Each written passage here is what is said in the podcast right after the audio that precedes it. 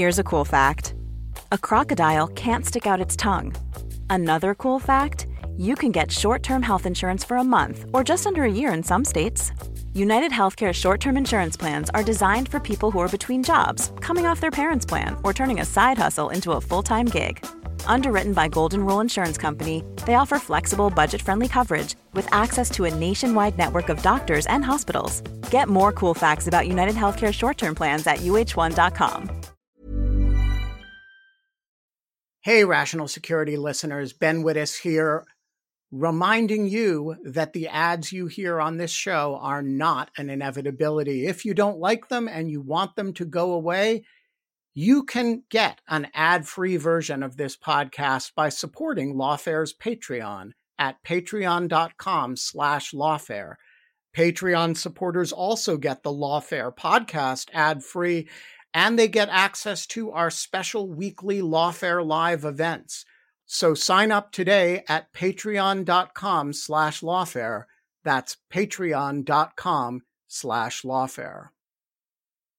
So guys, the beast of the day today is the cicadas that shut down the president's press plane. What? Yeah.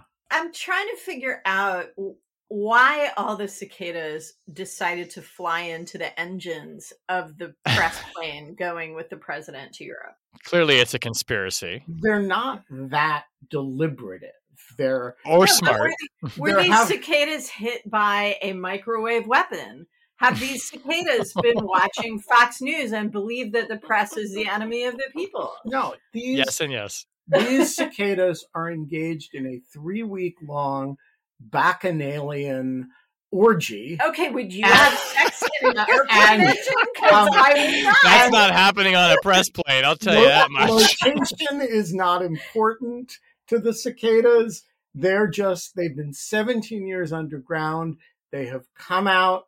They're gonna they've only got three weeks, and they're gonna have sex wherever and, and scream and yell wherever they can. And if it inconveniences the press, who I want to add got pizza out of the deal. Um, so like you can keep a Oh, lot of pr- Oh, press pizza. you can get keep a lot of press people happy if you give them pizza. What about free Sure. booze? Well, that's a you know the the cicadas? It's their year, man. We just got to defer to them. It's a hot cicada summer, you guys.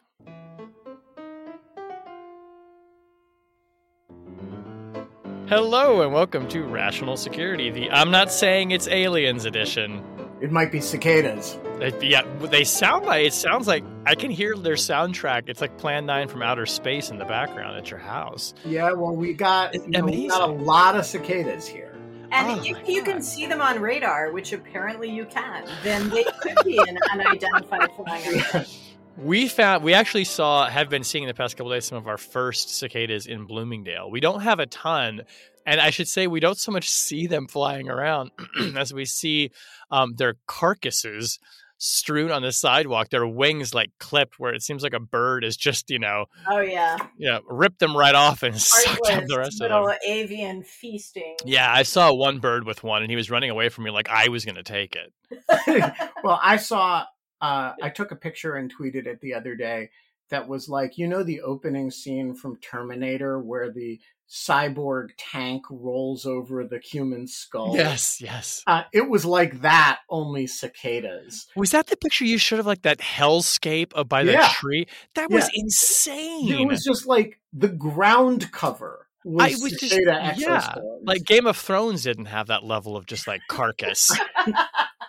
it was The amazing. red wedding cicadas. Oh God! I mean, I really that was was that at your house? no, it was at the park near our house. Okay, okay, that was whew, that was intense. Wow. All right, we're definitely well. We might be talking about cicadas some more. Who knows? Uh, We have a lot going on this week. I'm here in the remote jungle studio with my good friends Ben Wittes and Tamara Coffin Wittes. Hi, guys. Hi Shane. Yo, This week on the podcast, Bibi Netanyahu may be out of a job.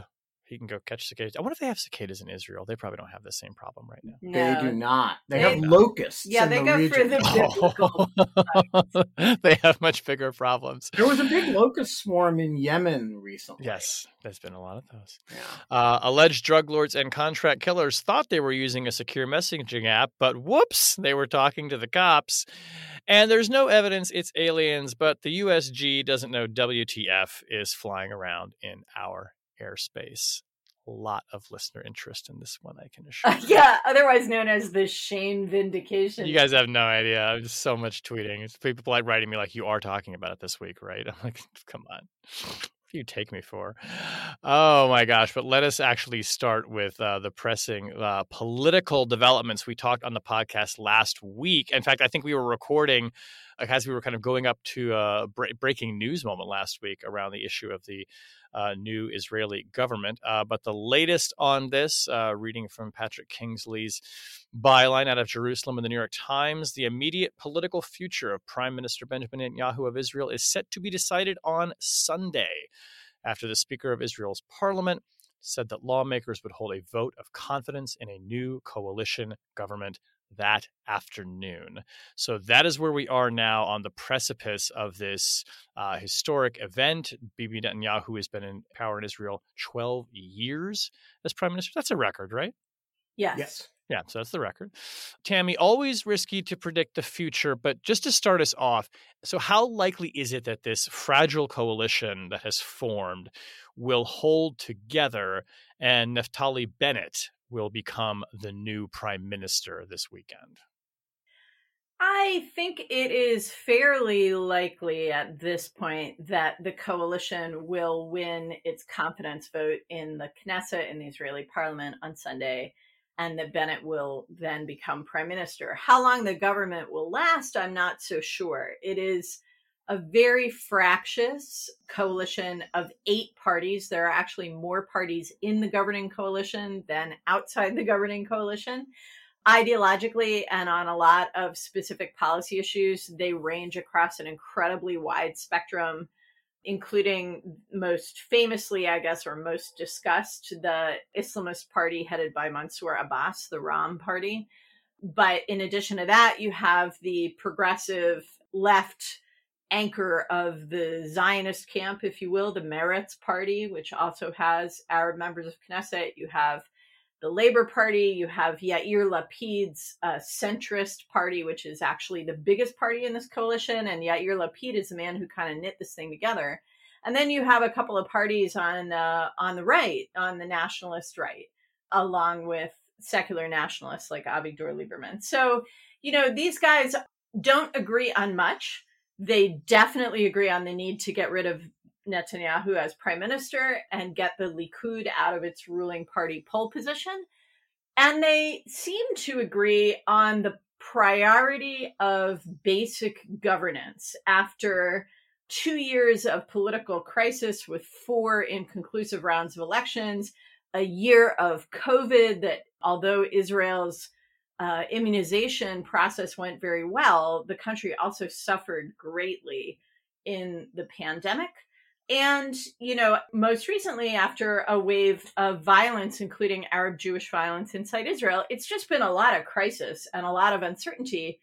And so they are banking on the idea that Israelis just want a government that works and that is focused on doing what citizens need from government. Basic services passing a budget funding the schools you know providing healthcare stuff like that.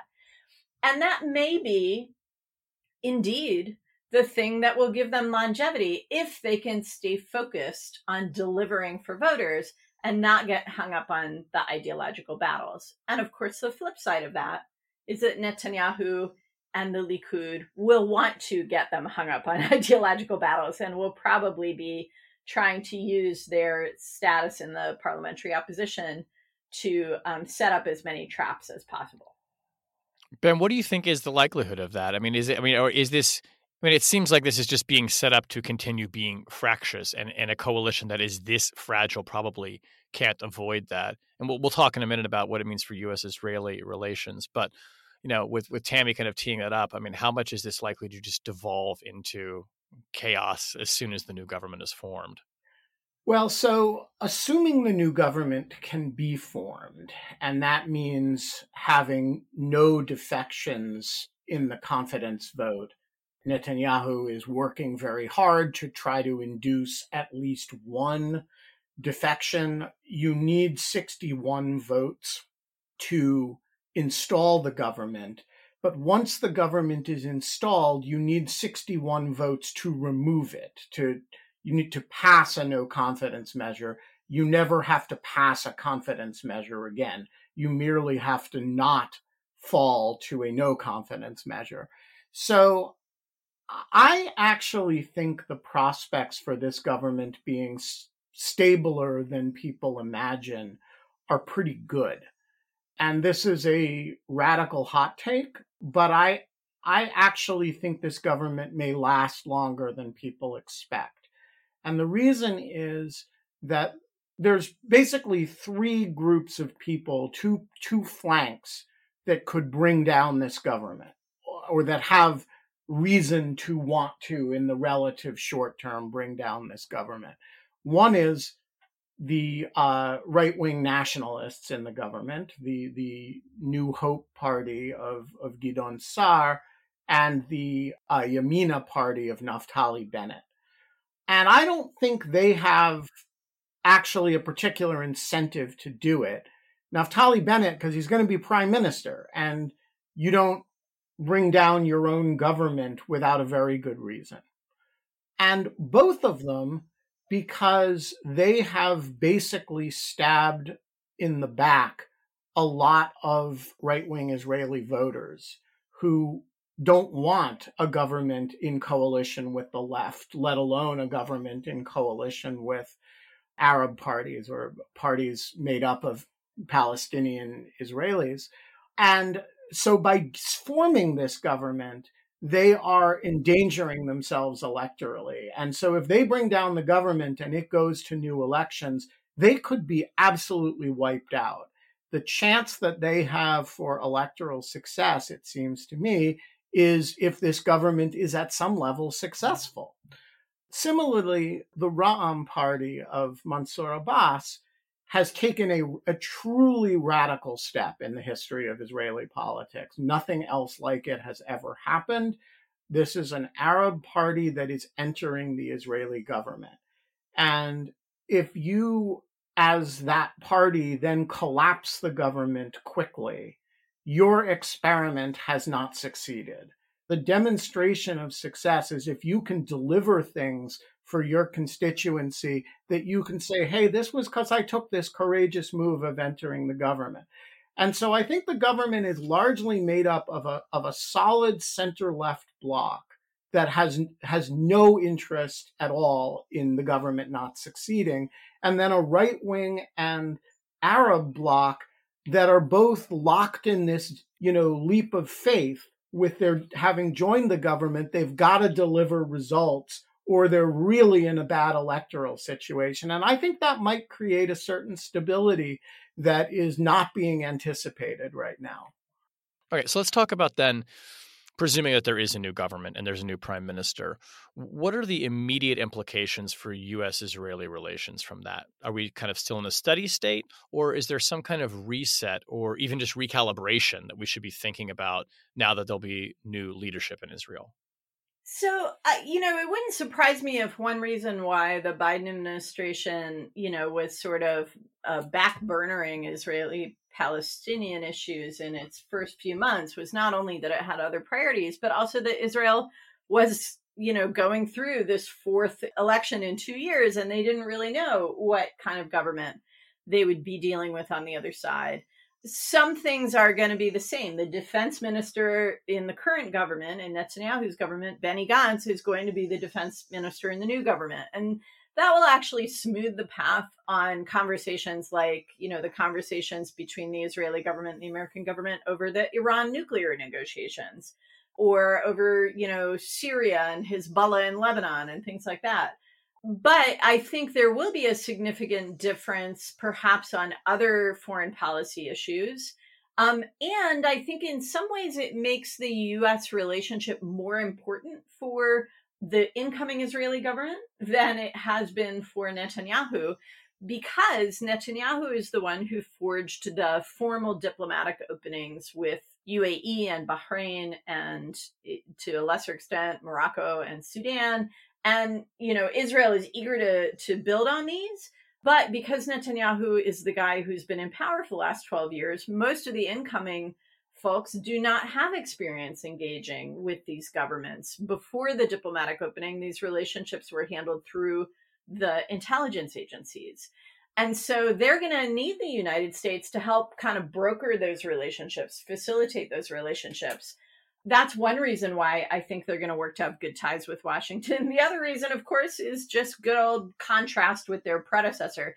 Netanyahu and Donald Trump, each in their own way and working together, famously politicized the bilateral relationship both in the US and in Israel used it as a partisan wedge issue against their political opponents and helped one another in doing that, thereby exacerbating the problem. Yair Lapid, who's the the king of this new coalition, even though he's not the prime minister, has said for a long, long time that this partisanization of the relationship is very dangerous. And that as a leader of a new coalition, he would work to rebuild America's, Israel's ties to Democrats and talk across the American political spectrum. So, you know, you'll see, I think, an immediate change in tone.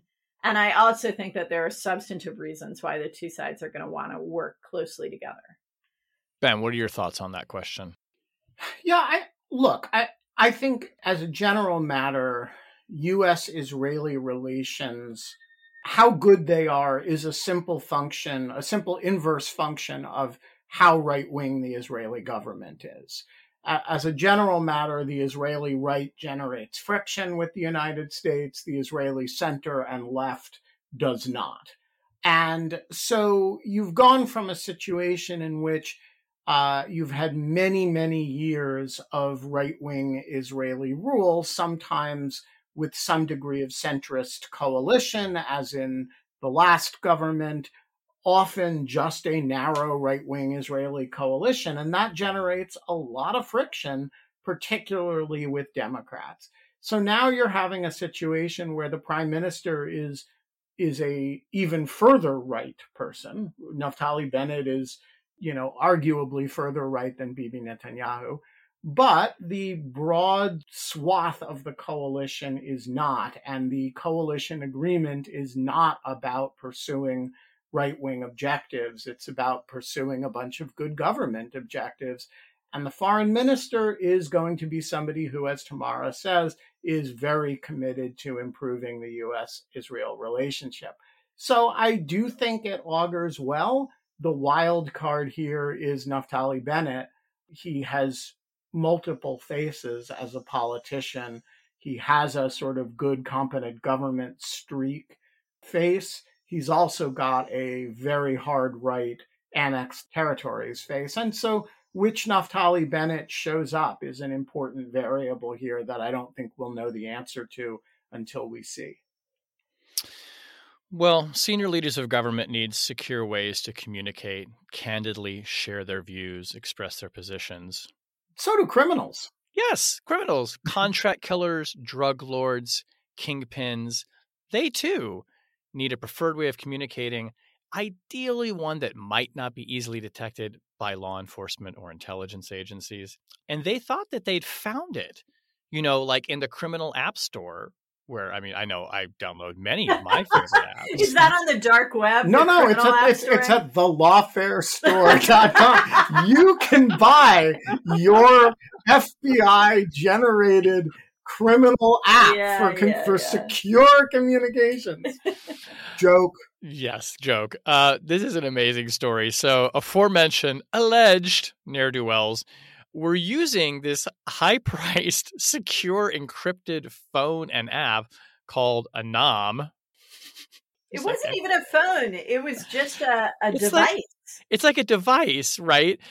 That they were like using to like apparently swap photos of cocaine packed pineapples and like other evidence of their crimes. Little did they know uh, that this app had been set up by a coalition of law enforcement officials who were just collecting all of the evidence of all of the crimes. Uh, reading here from my colleagues uh, Rachel Pannett and Michael Burma. Rachel filing out of Sydney. Law enforcement officials, some of whom Tuesday could barely contain their glee, announced that they had arrested more than 800 people and gained an unprecedented understanding into the functioning of modern criminal networks that would keep fueling investigations long past the coordinated international raids that took place in recent days. So, Ben, my first question to you is why have governments not tried this before and should they be doing more of it? Well, the should question is complicated because you don't want governments as a general matter to be setting up private sector entities as kind of honey traps to to you don't isn't that what governments do all well, the time it, it does have the capacity to undermine confidence in in you know, industry that produces stuff. But let's leave the should question aside. This is a great operation. And what makes this operation work is that this thing kind of already existed. And the FBI and these other agencies, there was already this device thing that was being used and marketed for this purpose, and they kind of took it over. So they didn't build it; they co-opted it essentially. At least as I read the story, um, it was kind of a co-optation, and then in development, and then they kind of marketed it, and they marketed it within a certain community. That is to say, the hardcore criminals who were planning major, major operations it's a really, really smart operation. Should they be doing more of it? My answer to that is depending how tar- in how targeted a fashion they do it. So what you don't want the FBI to do is set up, you know, signal FBI, right, where they try to get everybody in the world to use or going bright. Um, the, the, the, special, uh, the special FBI secure messaging app right? Where they try to get everybody to use it, they hide their role. But if they have opportunities to get very targeted groups of people to use something that's going to, by their own choice, that's going to, you know, CC the Bureau on what they're doing, I really don't have a problem with that. I think it's smart. What do you think, Tammy? So, yes, looked at through that frame, the narrow question of this use case, I agree. It's a sting, and it's a great sting. And look at the impact. It's incredibly valuable. And look, it took like six years. You know, it was a major investment, major international cooperation. It says lots of great things about the way in which law enforcement can cooperate across borders to combat international criminal organizations that are engaged in trafficking of people and drugs and like who wouldn't applaud this? Okay i don't think we can avoid the should question. I think the more i think about this the more concerned i become and it goes back in a certain way to some of the earlier questions that we've faced about the FBI trying to unlock the Apple iPhone, you know, and stuff like that. Like, okay, the FBI paid some Australian company to unlock encrypted communications. Now they they got this uh, device development company to build the device and the app and then to sell it to criminal organizations with the promise that it was encrypted when in fact it was all being copied to law enforcement. So there already is this entanglement between law enforcement and private companies in this space of encryption. So that immediately raises the question of like eh, corruption of the sector or people losing trust in the sector. Okay, but or more particularly, does the public in general, do consumers have any right to purchase privacy? Or does the FBI have freedom to suborn, you know, privacy providing private sector entities whenever they can? That that to me is a really important question. I think for example about somebody who makes these devices. Yes, probably their biggest market are criminal enterprises. but they would also have a market among journalists who want to give devices to confidential sources. They might have a market among activists, you know, democracy activists who are trying to escape intrusive government surveillance of of activity that's basically protected international human rights activity. You know, so once we open once we say this is laudable and government should, you know, look for opportunities to do this, you can't necessarily avoid the collateral damage to these other use cases. So I just want to ask how is your answer different from mine? My answer is you wouldn't want government to do this on a big scale. Because, but they just did it on a no, no, scale. they did it on a pretty small scale. They did it on a uh, with a very specific device that was marketed to criminal organizations. So my answer to the should question is no, they shouldn't do this in general, but when you have the opportunity to do it in a very highly targeted fashion that's looking at criminal activity only, uh, that's very attractive. What's your answer to the should question? Yeah, so I guess what I'm saying is we don't know that those conditions you just described are actually true in this case. We do not know. We know about the users who've been taken down by law enforcement with criminal charges. We don't know if this company sold devices or if they were sold secondarily by criminals to activists or journalists or others using the devices for non criminal purposes. All of the devices sent their messages to law enforcement. We don't even know all the countries whose governments had access to these messages and whether those are countries that are fully protective of legitimate activity. So but, but I what's your answer? what's your answer to the should question though? You said we can't I'm avoid it. I'm saying if we think it is valuable enough as a tool, we need to put some constraints on law enforcement's ability to do this to avoid those collateral costs because they are very high. What's your answer to the should question, Shane? I mean, hmm. I guess as a policy matter, it doesn't surprise me that the government would try to use technology to. I hesitate to use the word entrap because I know that that has legal significance to it. But like, look, as an intelligence operation, if this were an intelligence operation, I guess it would make me less uncomfortable, right? If it was the CIA tricking oh, sure. oligarchs into using a phone system that was just giving away all of their secrets to to Langley. I share Tammy's concern about what happens if the government, let's say the FBI decides it should start surreptitiously marketing um, a secure communications platform to see if it could take off with journalists, not necessarily to target the journalists, because we know they would never do that. um, but to try and go after our sources. So, you know, suddenly, like two years from now, like I think that, like, you know, going bright is like the shit and i recommend all of my sources start using it and they don't realize that they're having a conversation with somebody in the hoover building. Right. What i mean as a policy matter i don't see why the government would have any objection to doing that versus trying to track down other people who it believes are guilty of crimes you know of which leaking classified information would be a crime. It's only just like a the judgment call that separates them from doing that. And as we've seen, those judgments are fungible. As you know, President Biden has now come out and said, "Oh, we're not going to subpoena reporters' phone records anymore." Like, okay, well, the next president might disagree with you the way the previous ones did.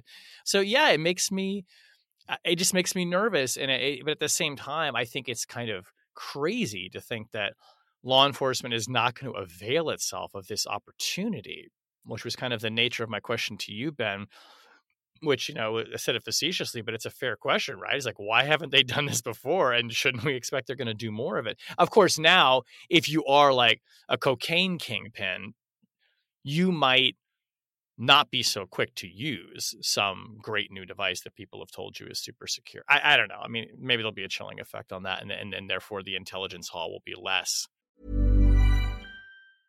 A lot can happen in the next three years, like a chatbot may be your new best friend but what won't change? Needing health insurance. United Healthcare Tri Term Medical Plans are available for these changing times Underwritten by Golden Rule Insurance Company, they offer budget-friendly, flexible coverage for people who are in between jobs or missed open enrollment. The plans last nearly three years in some states, with access to a nationwide network of doctors and hospitals. So for whatever tomorrow brings, United Healthcare Tri-Term Medical Plans may be for you. Learn more at uh1.com. It's that time of the year.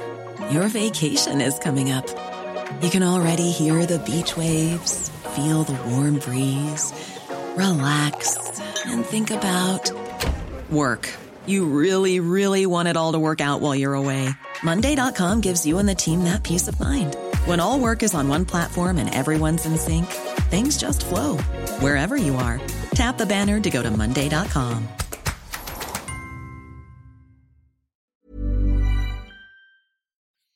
I mean, I I think the the answer is probably doesn't lie in the device space, but in the app space. So, you know, this is a uh, long running enough thing that it actually appears to involve a discrete device, mm-hmm. right?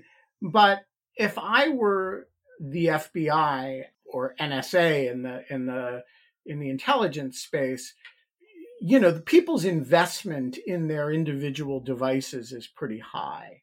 And, you know, if you can just get people to use Signal NSA or Signal FBI, that's a much lower cost operation, right? In just in terms of development. And so I do think this is going to create uh, incentive to move toward the known brands. Whereas it used to be that if you said, Hey, I've got this super secret device uh, that no one else has heard of, but it's really secure, that sounds attractive. Right now, Signal running on an Apple iPhone seems pretty attractive from a security point of view, at least in my opinion. Yeah, yeah, but you, but I mean, it's also like that creates an incentive too, doesn't it, for more governments and technology companies to develop surveillance tools that can crack those platforms. Yeah, Tammy. So uh, here's my question for you guys, and you know, maybe Ben, you'll say this is just a different category and it's not relevant, but you know, if the FBI wants to use the Foreign Intelligence Surveillance Act, they have to go to court and get a warrant. If the NSA, you know, wants to collect intercepts that involve Americans, there are legal constraints on that. What are the legal constraints on this? Like, we don't even know if American citizens were caught up in this collection, and we don't know under what authority or under what terms. So, I'm not sure I know the answer to this question because I think it matters at a deep level of precision exactly what they did. But here is here are a few possibilities. If you use an app or a, a device, no, you knowingly download it, right? Mm-hmm. You knowingly buy it, and it happens to be forwarding your correspondence to somebody who is giving it to the FBI or to the FBI itself. That is not an interception. That is you delivering information to about yourself to either assuming it's in the terms of service but presumably in this case it was not well but right? i don't know i don't think that's a i don't think the terms of service matter from a legal point of view the legal question is Is the FBI intercepting wire or audio communication, in which case it needs a warrant, or is somebody giving it stuff, either you or a third party? Oh, um, and so I think that's probably in one way or another the answer, but this would have had to be really carefully lawyered.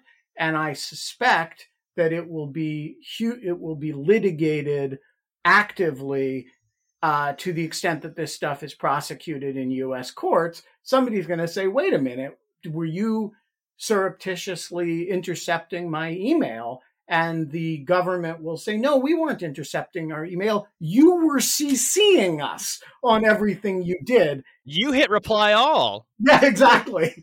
And I, my guess is that's going to be the terms of the discussion, but it is not obvious from the news story.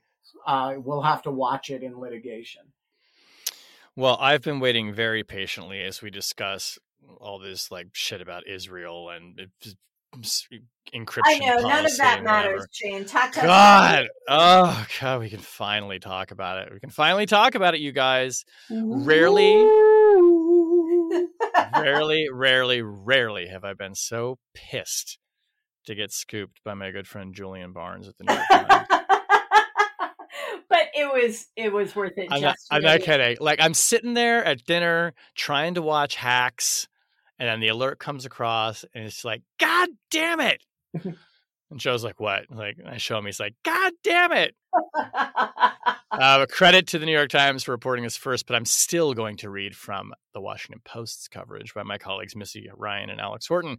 A soon to be released government report on unexplained aerial phenomena finds no proof of extraterrestrial activity, but cannot provide a definitive explanation for scores of incidents in which strange objects have been spotted in the sky, officials said. The findings of the report, which should be provided to Congress by the DNI as soon as this month, will offer no firm conclusions about what the objects repeatedly detected by military pilots and others in recent years might be. The report's conclusions were first reported by the New York Times and does not rule out extraterrestrial activity and is likely to further stoke what has become a highly unusual, to say the least, national discussion about the policy that unknown life forms are visiting the Earth. All right, so let's put aside the question of aliens. The report does not provide any evidence of that. And yes, it does not say that they're not aliens. I want to focus on the more immediate and I think alarming national security issue here, which is that our government, our military, our intelligence community, apparently, former presidents are saying there are objects flying around in our airspace next to our naval vessels and our aircraft, and we don't know what they are and how they're doing what they do. This is a big fucking problem. Wait, wait. Notice, first of all, that Shane is changing the subject. the military can't rule out aliens, and uh, and Shane doesn't want to talk about it. You Oh, know, we can talk about it. I just figured I wasn't sure either of you were really prepared to have a serious. no, no. I, i'm just saying. that. Look, no, when, Ben is not prepared to have a serious when, when the aliens actually show up, Shane agree. Yeah. Shane is fu- is actually ducking the subject. No, I think there's no evidence, obviously, that's being provided, but there is ample evidence being provided of what strikes me as I'm not going to say an intelligence failure, but there's a gigantic freaking intelligence gap here. If there is shit flying around and we're like, I don't know what it is. Tammy. Okay, so first of all, like I hear you on that, Shane, and it is impressive given the technical capabilities of the United States government. It is impressive that US personnel can observe things that the government with all of its resources cannot identify. So yes, on the one hand, that should worry us and there are all these implications about maybe these are some unknown Chinese or Russian technology, you know. But Precisely. I, you know, but I also think like the world is wide. Science only moves at the pace that we can empirically, you know, determine things. And sometimes that takes a really long time. And I mean, you know, go back to Hamlet, right? There are more things in heaven and earth, Horatio, than are dreamt of in your philosophy. Like, That is not how Raytheon sells the Aegis radar system. Or whoever sells it. okay, but that's my point. Like, we can't assume the omnipotence of our government with all of its technological capabilities. We would be foolish to do so. Raytheon may have a reason to, you know, make that argument, but that doesn't necessarily mean we should like buy buy the the hype. And these could be meteorological phenomena. These could be artifacts of our own sensors, like and the way they interact with the world or with each other or with the brains of pilots. There's a lot that could explain this other than like some freaky physical object. Right. And the report may say that, but we should also emphasize, and we haven't seen the report, and I don't think the Times saw it. They, got briefed on it. And I think we were briefed on it, obviously, as we made clear. But one thing we should note is that the report apparently will say that they're not ours, basically, right? Like this is not U.S. craft that we're looking at. Now, uh, to the your very good point about is there a technical failure in our sensors or some other phenomenon? We don't know what the report says. I will say, like, if this is a technical failure, like, wow, there's some serious technical failures because these reports are being reported From consistently sites. and multiple times. Okay, Yeah. I want to propose a policy toward these unexplainable flying objects because here's what we know they're not ours, they're not civilian aircraft. They seem to violate the rules. They of seem to violate the laws of physics and they're in our airspace. So I have a three word policy shoot them down. Oh, this is such a good question. Because this is so good. they are aliens, Yeah. in which case we don't want to fuck with that. We want to keep them away from Hasn't US anyone seen Independence Day? Yeah. Just shoot them down. right. they may Just be shoot them pacifist Look, aliens. You know, the aliens in in Independence Day, we waved like nice flags and welcomed them, and they still blew up the Capitol. But they started by doing that. These guys are just like observing if they're O- Okay, no, no, we we are totally not making peace with the aliens. But secondly, if they're Russian or Chinese, Yeah. they shouldn't be in our fucking airspace. We should shoot them down. Exactly. So I'm I'm saying like our policy should be shoot first and then figure out what language they speak later. Wait, wait, wait, wait, guys. What if it's Iron Man? Like no, we said it wasn't ours. It could be a contractor. No, like what if it's us, but like some part of us that the people writing this report don't know about? no, Iron But Man gets future. shot down too. He's really annoying. Hold on, I'm going to try and I'm going to try and harness this discussion back to something remotely serious because this is, this is very serious. This is very serious, and I think you I think we mock what we don't understand. Yeah. But this does raise a really interesting question about which I haven't seen anyone address about rules of engagement. Now, I now obviously the Navy, which is where so many of these pilots are from that have seen these, have rules of engagement, and I think one of them would be like you know you don't start shooting at something that doesn't pose an obvious threat to you. But it does raise some interesting questions, and I wonder if anyone in the government's thought about this. Of okay, now that we have this protocol for cataloging and capturing all of the data on these things, which we've talked about before and are mentioned on the podcast. Should there be some effort to try and start signaling to these things, to try and communicate, to try and divine their intentions? I mean, that's a really like interesting question and potential can of worms, right? Like if we take that these are objects, right? And I haven't seen anyone saying, like we don't even know if they're objects. Like affirmatively, the report is saying these are objects, which suggests that it's not a sensor failure per se, or maybe there are in some cases. And some of them, we should say too, maybe explain more as like you know drones or or weather balloons, although they don't clearly fit that pattern across the board. The report says. So there's some stuff here we don't know what it is. Like, you know, don't we try and like hail or signal to foreign adversary aircraft when they're in our airspace. Like there is a protocol for communicating, even non-verbally. There is a protocol for doing that. You know, waving your wings, whatever, at adversary craft. Are we thinking about doing that with these craft, which could be hypersonic Chinese or uh, Russian systems? So yeah, they could be, but if they were, you wouldn't expect them to acknowledge. Why? Why not? Like if I'm a US pilot and I waggle the wings of my aircraft at a UFO, if it's Chinese or Russian, it's not going to want to acknowledge that it's Chinese or Russian and therefore knows that wa- Oh, wing you mean. waggling means something, right? And if it's a, an alien UFO, then it doesn't know what waggling wings means. Like as a practical matter, I don't think that's going to get us very far.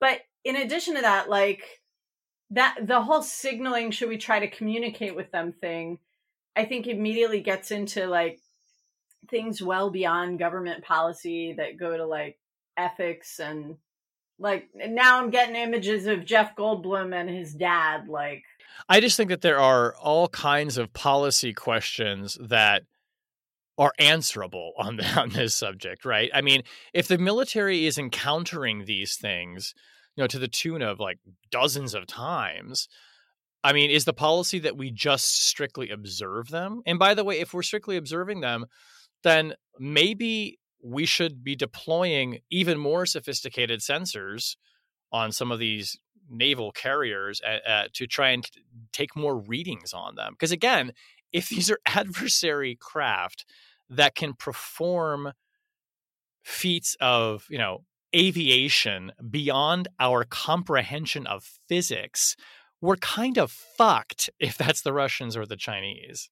Yeah, so I I want to suggest that first of all the the details of the report here matter, right? I think you're going to feel differently about this if they are all naval incidents over water, which would really suggest a earthbound adversary, right? Would it? Or a meteorological phenomenon because water and signal refraction. No, but I mean, I mean, if you're if you're saying this, th- these look like they're being flown, and they're all over water, you say, okay, that's the Russian and the, or the Chinese approaching U.S. territory, but not wanting to cross into it. Presumably, the aliens have less of a sense of the terrestrial politics and our borders don't, you know, if they've come six gazillion miles. For, uh, our terrestrial borders aren't as important to them. On the other hand, if some of these incidents, and then you get into the question of of how many of these incidents are Navy versus Air Force, and why is it the Navy that's picking them up, picking them all up? I mean, I think there's actually a lot to be gleaned from the specifics of what is reported to have happened many times.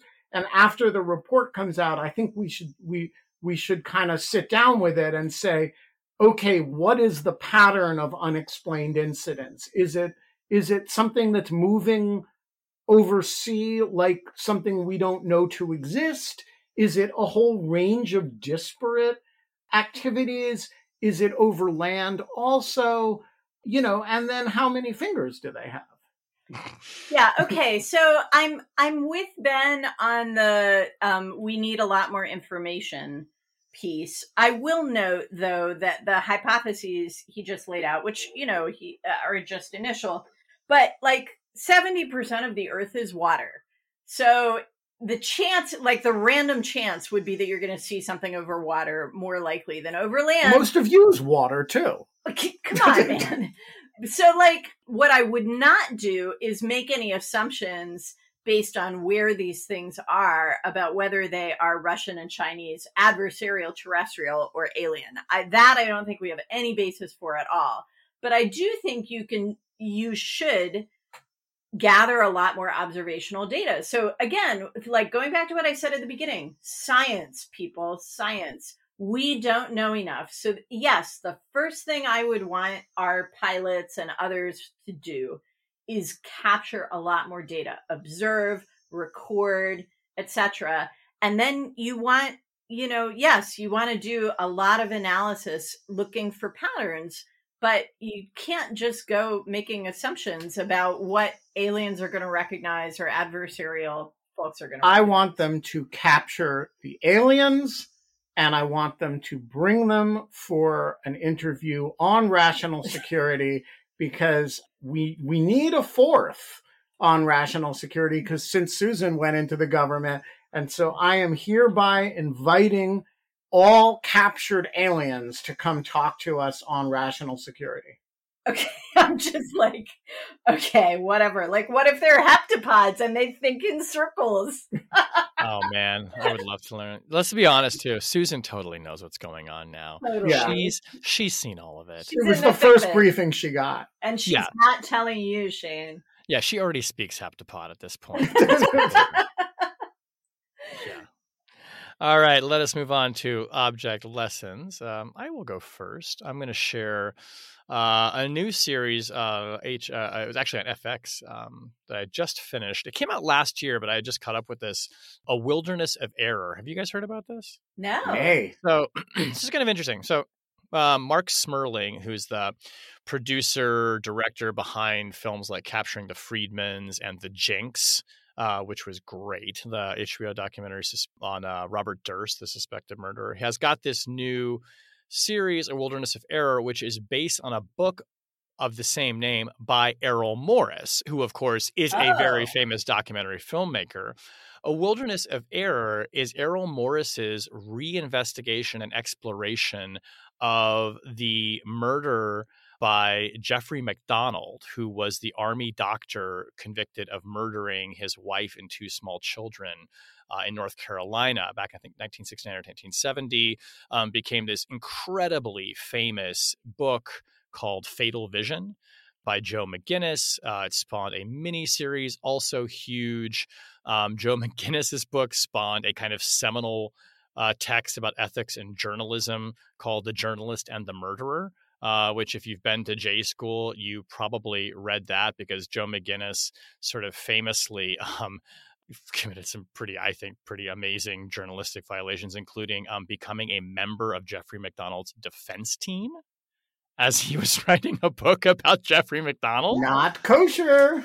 not kosher at all. It was, but um, but it's so interesting. So like, so Errol Morris has just been obsessed with this case and wondering whether or not Jeffrey MacDonald uh, is innocent. So he apparently went back, wrote a book about it, and uh, Smerling has done this documentary. Very interesting. I'm not going to say anything about it, but for listeners of the podcast, you know, who are interested in criminal investigation, criminal procedure, it raised this whole question that I didn't understand because he was actually tried twice. He was tried uh, in a court martial uh, and found not guilty, and then tried in a criminal federal court and found guilty. So I, don't- I, I don't know. I guess I guess double jeopardy doesn't apply when it's first in a military court. Uh, but anyway, super interesting to people who are interested and not just in you know kind of like these salacious and sensational crime stories, but it gets a lot into evidence, evidence collection, chain of custody, witness statements, memory, um, the kind of things that are definitely of interest to uh, RatSec and Lawfare listeners. Plus, it's just really well done. I mean, it's just he's a great documentary uh, film storyteller, and Errol Morris is just quirky and weird. Yeah, fascinating guy. Yeah, it's so fun to like watch the camera turn back on him. It's just yeah, it's neat. Anyway, so check it out. Wilderness of Error. Who wants to go next? Go for it, Tammy. Okay, so my object lesson is not NatSec related, but it is Pride Month related because it's Pride Month, y'all. Yeah. Um, yeah.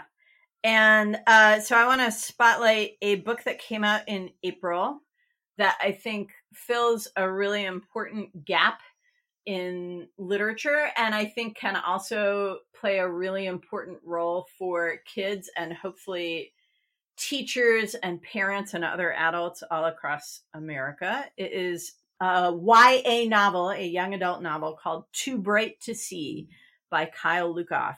Uh, I'll just read the description quickly from the publisher. It's the summer before middle school, and 11 year old Bug's best friend Moira has decided that the two of them need to use the next few months to prepare. For Moira, this means figuring out the right clothes to wear, learning how to put on makeup, and deciding which boys are cuter in their yearbook photos than in real life.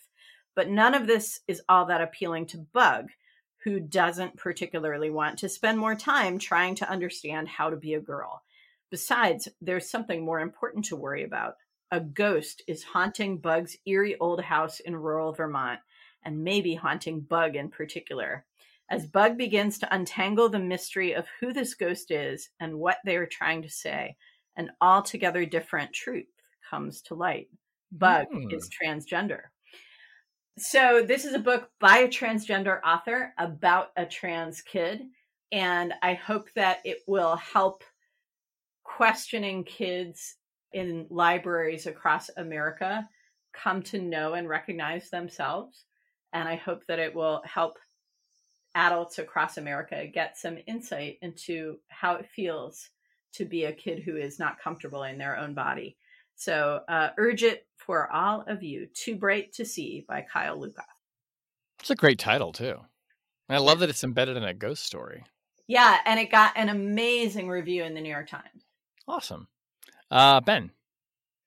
Speaking of Susan Hennessey, Speaking of our heptapod ambassador, yeah, exactly. Exactly. Heptapod ambassador. That's right. many rational security listeners may have noticed that the right wing wingnut attack machine has gone to town on Susan. She has been the subject of Pshaw, I say. A- Pshaw to all of you. has been the subject of a denunciation editorial in the Wall Street Journal, as well as a a, a very kind piece by Kimberly Strassel in the Wall Street Journals. That's being sarcastic. Just, just just make sure. uh, various senators have denounced her on Twitter. Uh, and a bunch of right wing publications have run pieces about how she should not be in the Justice Department. I have, around the time that you uh, listen to this, or shortly uh, thereafter, maybe tomorrow, uh, I have made a point of saying nothing about any of this. Uh, the other day, however, three members of the House Judiciary Committee wrote a letter to Merrick Garland demanding information about Susan. And out of concern that the uh, Justice Department's response may not say everything I would want them to say on the subject, uh, I have written my own response to uh, Jim Jordan's uh, letter. Uh, it can be found on Lawfare probably by the time this episode comes out, if not shortly thereafter. Does this mean that like Jim Jordan is going to go back and listen to all of our podcasts? yeah, right. Because if you want to know about Susan, like, hello. actually no. Put the I don't think- headphones I don't think baby. you will because if you look at the footnotes to Jim Jordan's letter, none of them is a footnote to actual Susan Hennessey work product.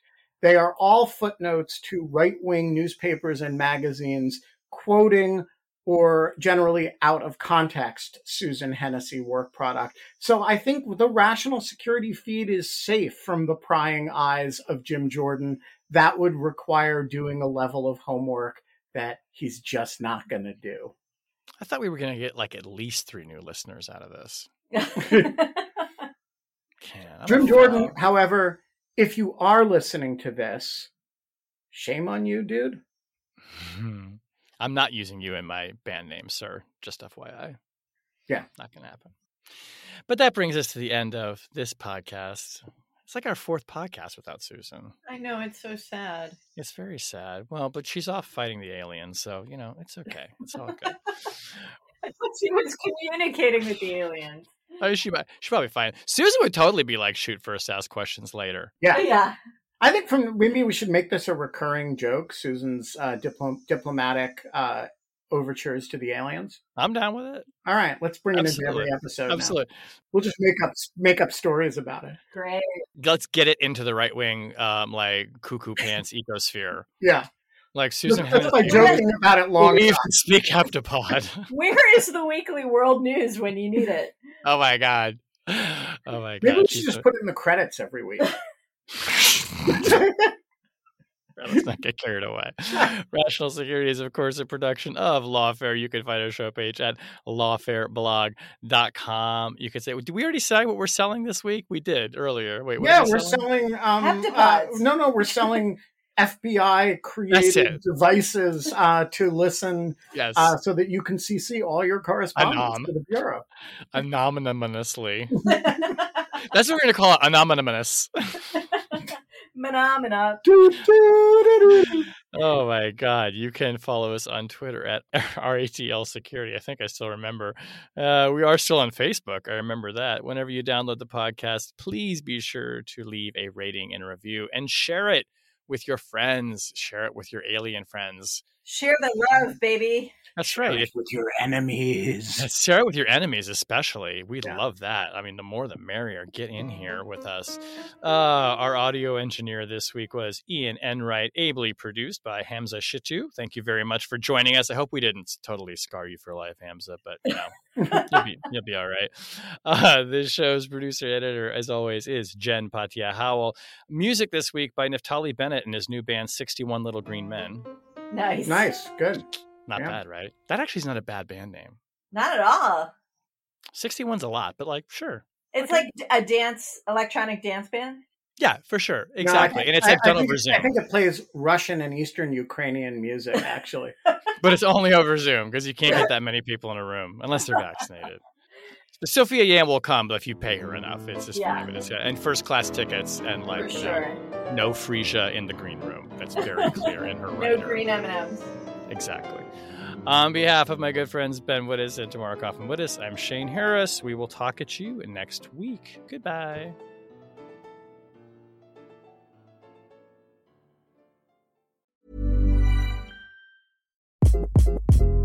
Hi, this is Craig Robinson from Ways to Win, and support for this podcast comes from Invesco QQQ. The future isn't scary, not realizing its potential, however, could be. Just like on the recruiting trail, I've seen potential come in many forms as a coach. Learn more at Invesco.com slash QQQ. Let's rethink possibility. Invesco Distributors, Inc.